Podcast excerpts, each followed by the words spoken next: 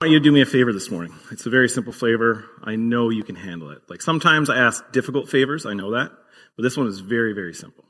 I want you to re- finish this statement or this sentence for me, okay? It's very simple. Sticks and stones may break my bones, but names will never hurt me. I think I heard that murmured a little bit. It wasn't as participatory as maybe I would have liked in that moment. That's okay. But sticks and stones may break my bones, but names will never hurt me, right? How many of you have heard that statement?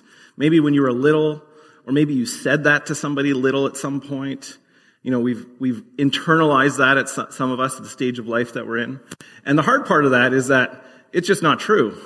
Because many of us could probably talk about more the words that hurt us than maybe the physical injuries we've had in life. We could probably talk a lot more about maybe the names we were called as a child than the time we broke our leg, per se. Or maybe some of us never broke our leg, and so our only real pain has been words. Because words can hurt a lot. I think most of us know that. In fact, there's a lot of studies that have gone on around the power of words and what it, what we need in our life when it comes to words in order for them to be healthy for us. And basically there's a ratio that John Gottman, who is a relationship psychologist, said that it was five to one. You need five positive, affirming words or comments to one negative word or comment in your life to balance out. To balance out. So that means for every one time someone was snarky with you, sarcastic, your teacher said something, you failed and they made it in front of everybody, you needed five positive experiences just to level out and be averagely okay. That's not to feel good. That's just to be not feeling bad. So we need, this is their study, five positive words for every one negative word. And we could probably relate to that in our lives. In fact, we could probably relate to it in the sense that we, right now, if I were to ask you, and I'm sure you'd be much more participatory than before, if I were to ask you, what is the worst thing someone ever said to you, you would be very quick to tell me. But if I was to ask you, what is the best thing somebody ever said to you, a lot of us would struggle. It's just not the way our brain works for some reason. We cling to that negativity. We cling to those negative words or negative statements or the comments that we're told, and they start to define us. Jacob told a bit of his story of how his lack of wins started to define him until he could find victory in Jesus. And that's many of our story. Words are incredibly powerful. Words can harm and words can heal. It's probably why, as we've been in the study of James, James said in James 1.19 that we are to be slow, or quick to listen and slow to speak. That we're meant to be individuals who take our time to hear and are thoughtful and ponder and wait to speak. Because we need to be able to speak words that bring life instead of destruction. When James tells us that, he tells us because it's really practical advice for living. In fact, it was practical advice for living for that first century world that James was writing into.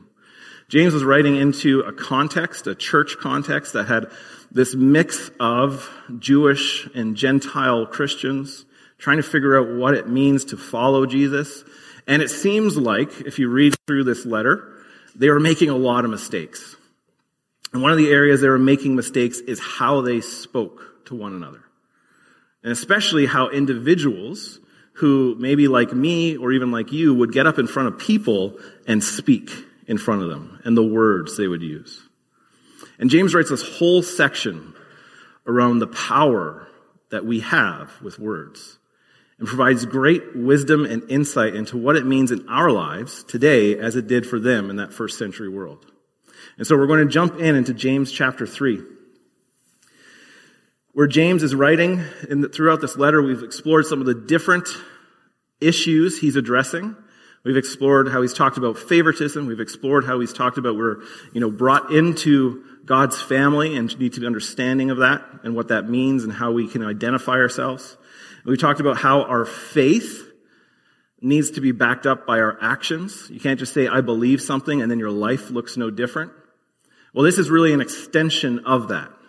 Because here he's going to say, well, you can't just say you believe something and then speak whatever you want. There needs to be reflection in the words we use.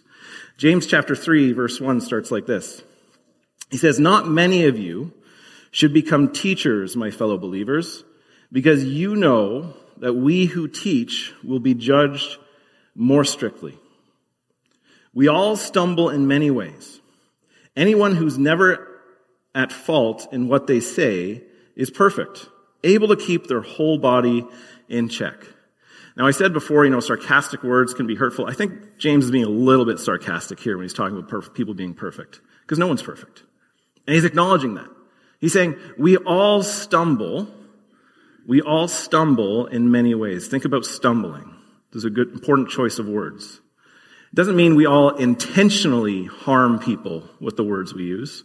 But we all at times have said or done something that doesn't reflect the faith we say we have.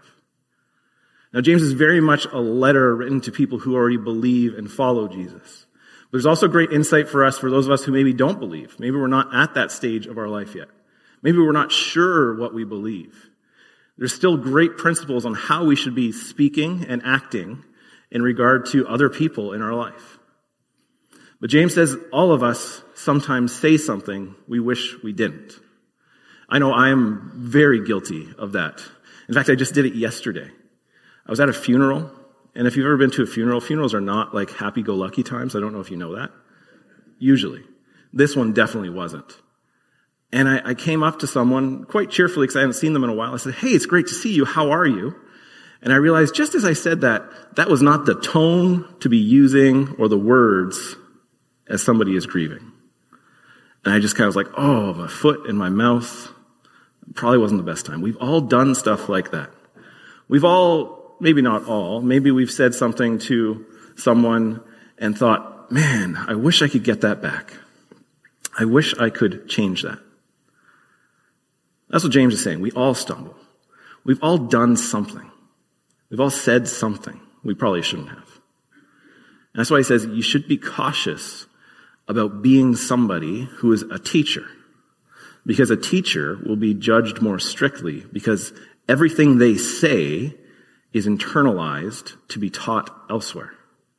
A teacher's role is to teach someone, not so that they just hear themselves talking, but somebody can walk away and then practice based on what's been taught. So a teacher needs to be cautious about what they say because their words get put into practice.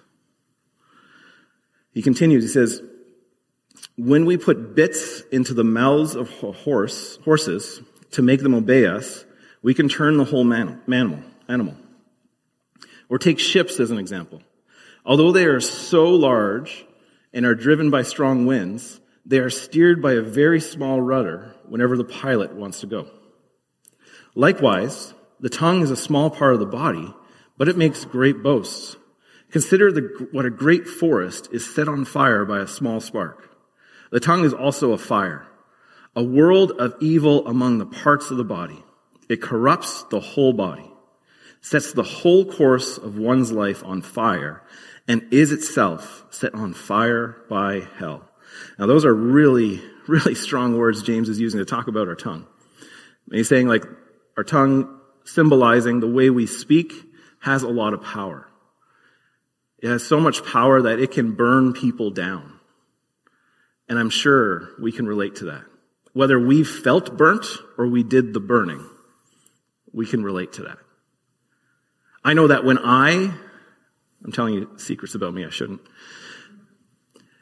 When I am not in a healthy place, when I am overstressed, when I am frustrated, when I'm angry, when I'm not spending time with God, when I'm not praying, my words can really hurt people because I can be really sharp, really direct, and not a lot of people can handle it. And that's like my shadow side. That's my, that's the bad Rob. We call him Bob. But when I'm in a place of health, which I would like to say is more often, much more often, when I'm spending time with Jesus, when I'm praying, when I'm reading scripture, when I'm doing healthy things for my life and not allowing the stresses to get to me, my words can be an encouragement. My words can build people up. My words can help people to make better choices. Your words have the same power. Your words, when you speak to that cashier who's going really slow, and your only comment is, What is taking so long? can have a really not so positive effect on someone's day. Or your words to your kids when you tell them, Hey, you can, you can be anything. And they start to believe it, and then they do something like, No, you can't be that. That really carries. Probably a lot of us could talk about the words our families have used in our lives and how they've affected us. James says our words, the words we speak, can either bring life or death. And our words are hard to control. They're like a spark. They cause a fire. And if the words aren't good words, that fire is destructive and destroys. He says all kinds of animals. Oh, I read that. Never mind. No, I didn't read that. All kinds of animals, birds, reptiles, and sea creatures are being tamed, and they have been tamed by mankind, but no human being can tame the tongue. It is a relentless evil, full of deadly poison. You can't fully tame your words. Just as he says at the beginning, we all stumble sometimes. We all stumble sometimes. Sometimes we get stressed. Sometimes somebody says something to, us and our first reaction is quite negative. We all stumble. But we don't all have to sin. And there's a significant difference. To stumble is to make a mistake. And so in scripture, the word that gets used for stumbling, let's say like making a mistake, would be a trespass. You do something, you know, you say something, you act in a certain way, and you did not intend to. It wasn't intentional. But when you sin, there's intention backing it up. Saying, I know what I can do with my words. I know I can hurt this person. I know I can manipulate this person. I know I can get what I want. We all stumble.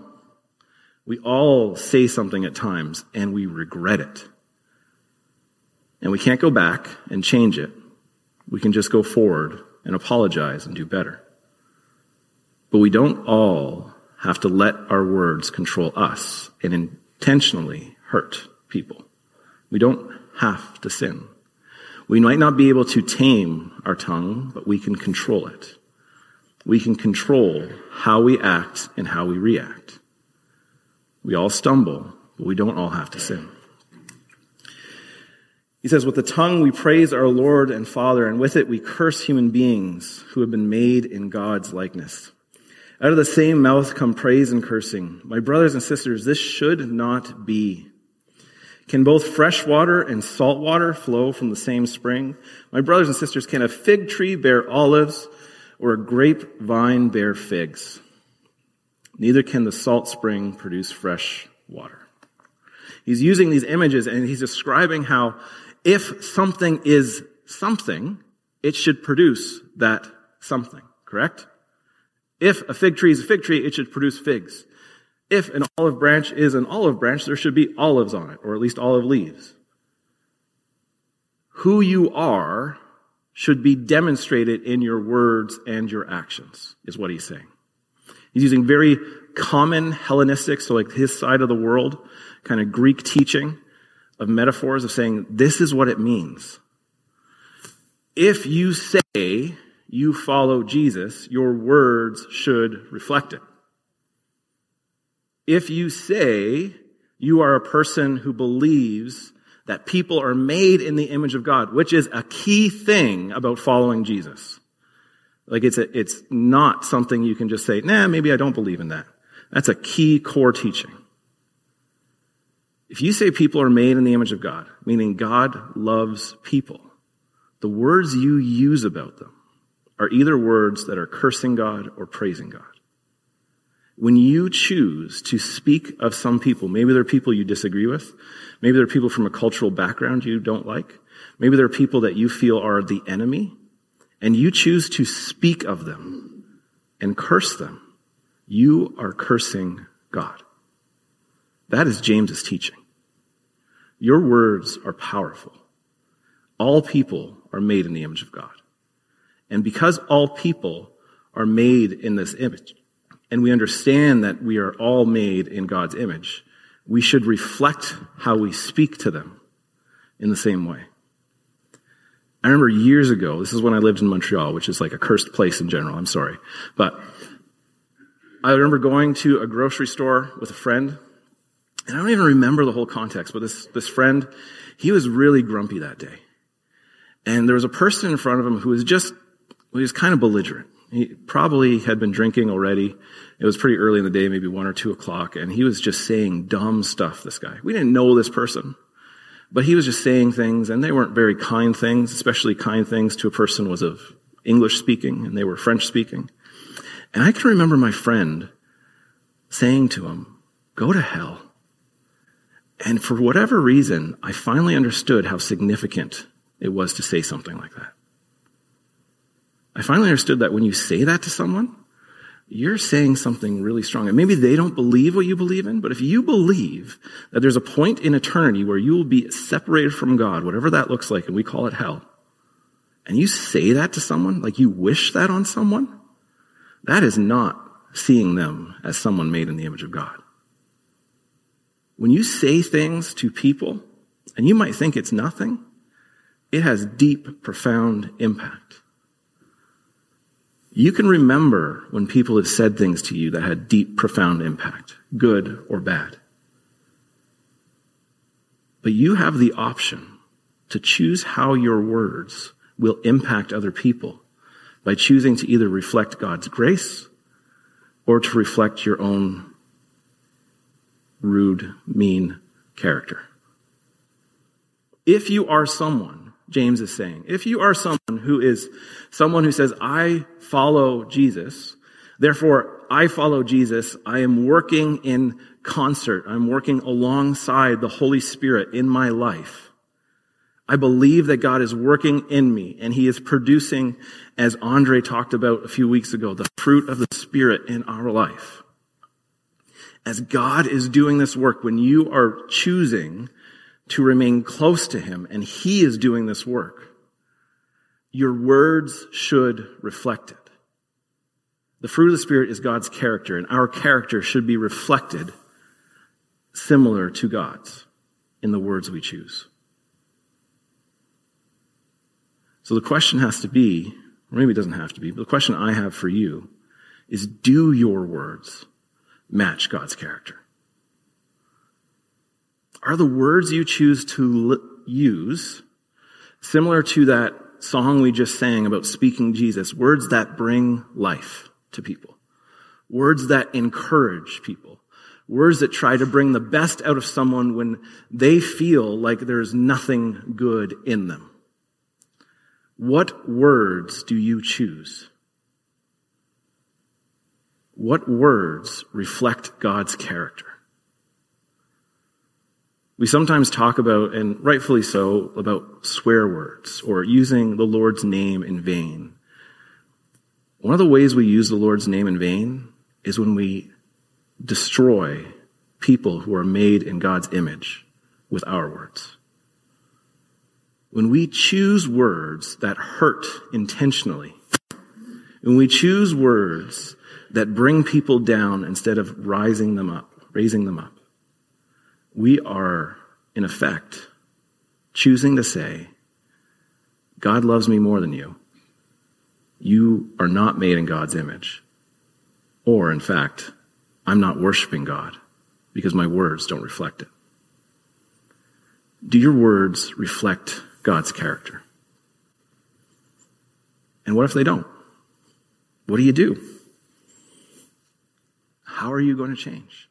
Well, here's, here's the good news is the more you try to do it by yourself, it's not going to work. So if you're just going to say, hey, I'm going to give myself like a swear jar or a mean word jar, and I'll put in like a loonie every time, That might work for a little while, but just like many New Year's resolutions, like Jacob hinted to, that'll fail. Because in your own strength, you cannot do this. But by the power of the Holy Spirit, you can. So how do you let the Holy Spirit have power in your life? You follow Jesus. You read his words. You spend time in scripture. You pray. You meditate. You make that a priority and allow God by surrendering yourself to say, God, help me not to do this. To ask God for help is one of the most important things we can do. But if we just ask God for help and are unwilling to take the actions associated with it, if we are unwilling to actually surrender ourselves to God, then we are asking in vain. Are you willing to surrender yourself to God? To say, Jesus, help me be who you see me as and allow Him through the work of the Holy Spirit to make a difference so that your words bring life and not destruction. So that your words are not a fire that destroys, but a fire that can spread and bring hope in people's lives. Your words have power, and it's up to you to choose which form of power they have. But by the power of the Holy Spirit, God can use your words to bring life and bring change. Let's pray. God, I thank you that you are a God who uh, acknowledges us as who we are right now. A God who, who sees us for who we see ourselves as, but also sees us as so much more. That in Jesus you provide opportunity for new life to be experienced. And in new life, you invite us to reflect you to the world around us. That in new life, you invite us to choose our words and our actions to reflect you and not just our sinful nature. God, you know, as James says, we stumble. We sometimes do things without thinking. We sometimes make choices that bring more harm than we intended. And I thank you for your grace that we don't have to let those stumblings, those mistakes define us, no matter how small or how big they are. That in your grace we can define ourselves as people who are made in your image. As the apostle Paul said, that we are uh, your masterpiece, God, made anew in Christ Jesus. And that you've made us for good works that you've prepared for us. We just have to make that choice to embrace it and walk daily in light of that. I pray for us, those of us who maybe feel a lot of pain for the words that have been used against us. Maybe we hold on to ideas about ourselves, ideas about who we are based on what other people have said and not what you tell us. And maybe those words have carried pain for a long time, Lord, and we need healing. We need healing from the words maybe our teachers, our parents, people at school, people at work, just random people we never met, relationships we've had, our spouses. We need healing from words that harm. And we need to seek your forgiveness for when we've used words to harm. Help us to turn away from any harm we've done and will do with our words. God, I thank you that your word can tell us who we are. In your word, we can find life. That Jesus, you said you came to give us life in all of its fullness. And when we choose to follow you, and we choose to allow the Holy Spirit to work in our lives, to work in concert with who you define us as. We can experience that life in its fullness and a life that is reflected in the words we use. That as Jesus, you said, out of the overflow of our hearts, our mouth speaks. I pray we become people whose mouth speaks life and hope to everyone we meet. And I pray this in Jesus' name. Amen.